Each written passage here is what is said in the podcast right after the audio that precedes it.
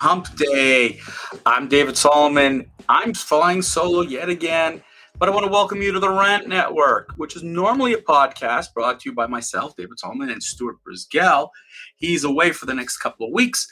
This podcast is, you know, really all about you, bringing you unfiltered and uncensored conversations. We go unedited. We go live. We don't touch a thing. Whatever comes out of our mouth, that's how we express ourselves on a wide range of topics. This podcast is dedicated to giving you the platform to express your opinions, share your thoughts, experiences, and ideas, and hear from a variety of perspectives and honest opinions. Listen, join me today as we dive into the latest news, pop culture, politics, and so much more. And today we're going to be talking about crime. From rants about the absurdity of modern life to discussions about the deeper issues that affect our society, like I said, crime. This this podcast, the Rant Network, has you covered. Sit back, relax, and enjoy this journey of discovery and exploration.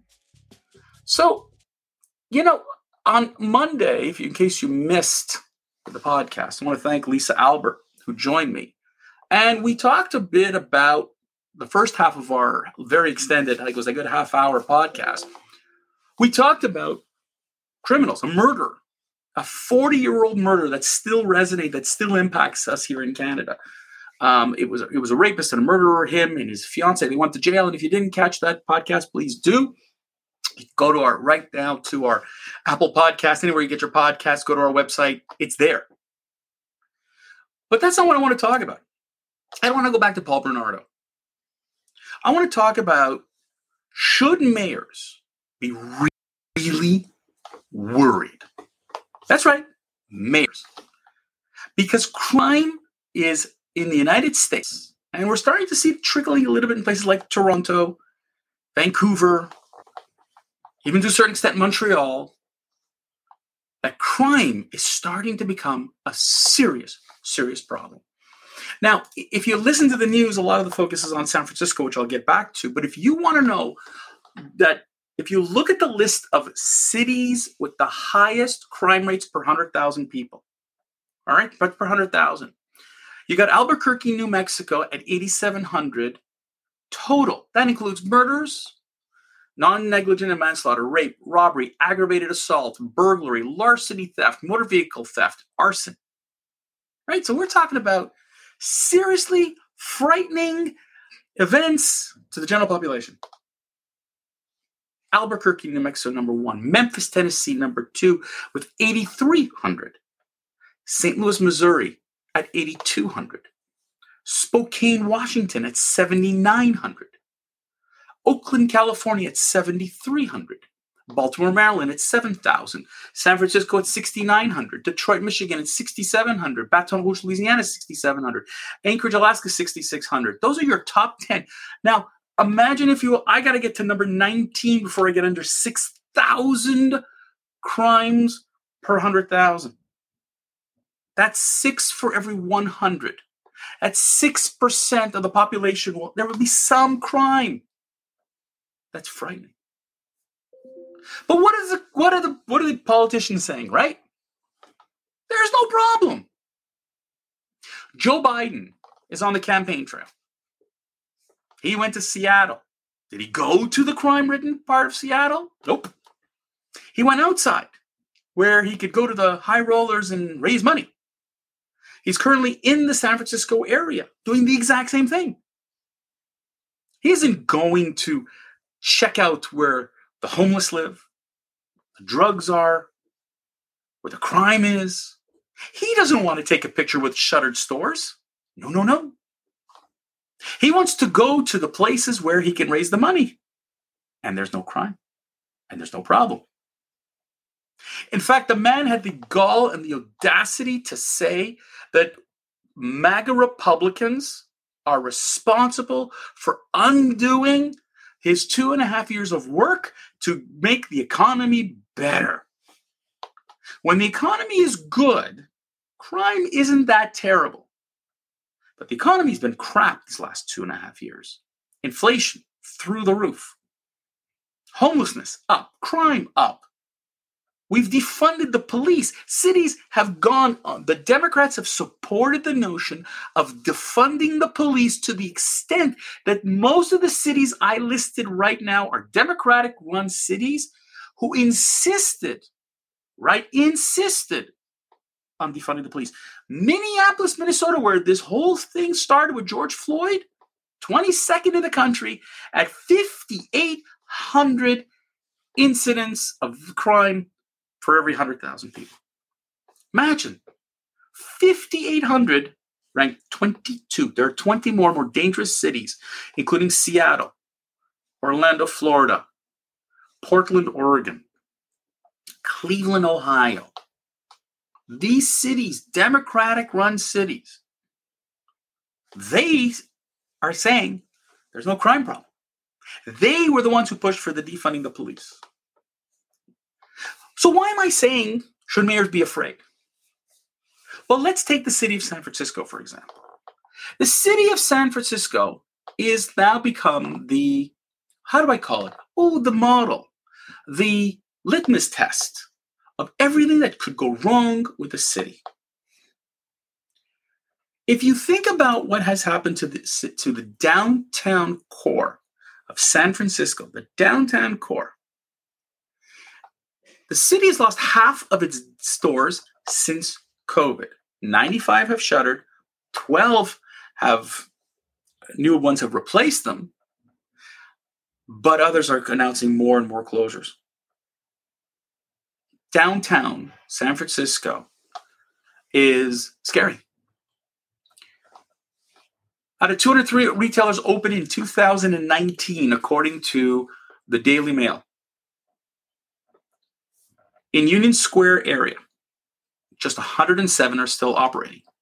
47% in just a few pandemic ravaged years. Yes, the pandemic hit, absolutely. But add crime on top of that, and that just accelerated a closure. Among them, Brooks Brothers, Ray-Ban, Christian Louboutin, Lululemon, Marmot, and on and on and on they go. Whole Foods announced it's closing its locations. Office Depot has left. More and more of these stores are leaving. If not, you what you have to do if you walked into a Target, the merchandise is behind glass. This isn't safe. And what these business owners are saying and by the way, hotels and other businesses are closing up because they can't guarantee their employee safety. San Francisco, a city I visited in 1983. And I got to tell you, 40 years ago when I visited that city, I fell in love with it. Fisherman's Wharf, Pier 39, Ghirardelli, Lombard Street. It was a beautiful city. Yeah, sure, at the time, 40 years ago, my father and I were walking the street, and that was the first time I talked to a prostitute who tried to offer me services. But that was normal for a big city. Not today. Not when you see the level of the homeless, not when you see the level of the of the crimes, not when you see the level of sheer awfulness, I guess is the word. So, why should mayors be afraid? Well, let's put it this way Old Navy, Saks Fifth off Fifth, Amazon Go, Whole Foods, Office Depot, Nordstrom, uh, Banana Republic, Crate and Barrel, Abercrombie and Fitch, Disney, Uniqlo, Marshalls, H&M. When stores like that close in the downtown core, which are anchors, which bring people to the downtown core. What are you doing? Now, you can argue, sure, they have them in the suburbs, but these stores tend to be flagship stores. They tend to be unique. They tend to attract people, especially there are many who do live in the downtown core. But you can't protect your customers. You can't protect your employees. What do you do? Vac- vac- vacancy rates, pardon me, in San Francisco's office building are now at a new record high. Now, yes, it is a lot has to do with the remote working, you know, community now today. The pandemic has changed that. But people don't want to come downtown in San Francisco. It's too scary. So why should mayors be afraid?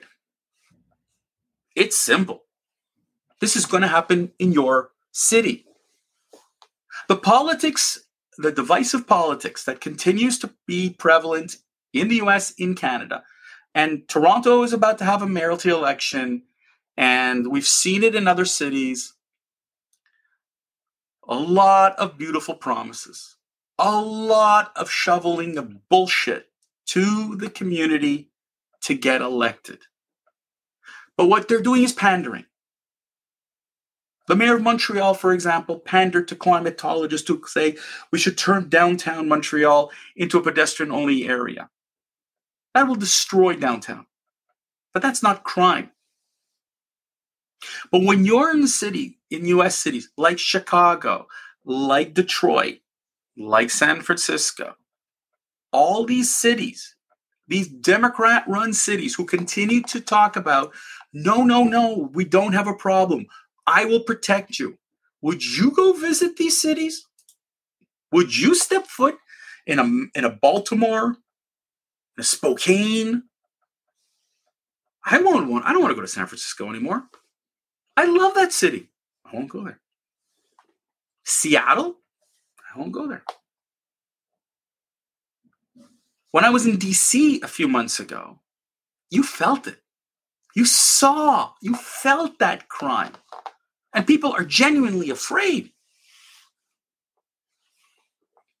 Big cities tend to have crime. There's no doubt about it. But without the right law enforcement, crime's going to be spinning out of control. Without the right mindset to putting it, you know, your, your citizens in a place of comfort, security, safety, call it what you want. If you're not willing to do that, then you know what, Mr. Mayor, or Mrs. Mayor, or Ms. Mayor, you're in trouble. Your city's in trouble. Now, a lot of politicians like to say, I'm going to do it for me, and I don't care what tomorrow brings. A lot of politicians love to do that because, you know, they love ribbon cutting ceremonies and they love all these beautiful things. But don't ask me to worry about what's going to happen in 20 years from now. I won't be here. Those days are long gone. But you, as a voter, need to worry about what's going to happen in the next five, ten years. And you have to ask yourself is that mayor, is that city council, do they really care about me? Or, do they care about their own, their, their own politics? We saw this, folks. We've seen this in other cities where city councils are playing politics. But your life is at risk. So here's my message to you, folks. If you have an election coming up very soon, it's time for you today to vote down those that are going to hurt you. San Francisco needs a major change today, like in the biggest way possible. And if San Franciscans aren't ready to make the change, then guess what? We are you're done. Your city will be gone, and you might as well close the Golden Gate Bridge. you might as well all move out because that's what's going to happen. Crime will destroy and if politicians can get off their sorry, stupid ass and stop talking about, you know, this democratic tropes, do it. Lori Lightfoot, the former mayor of Chicago, said, boy, oh boy, she was, she was tough on crime, but her politics wouldn't permit her to do so. And she's out of office. What's tomorrow going to bring? Ladies and, ladies and gentlemen, that is it for today. I hope you enjoyed today's episode of the Rant Network. We hope you enjoyed this conversation, gained some valuable insight. We all appreciate your support and hope you'll join us again next time for more thought provoking conversations every Monday, Wednesday, Friday, noon Eastern. In the meantime, as I said, follow us on social media, check out our new website, check out the new website, catch the older episodes. In the meantime, we're interested in hearing from you. Share us, like us, tell everybody about us, this uncensored, unfiltered conversation. We look forward to seeing you on Friday. Have yourself a wonderful rest of the week.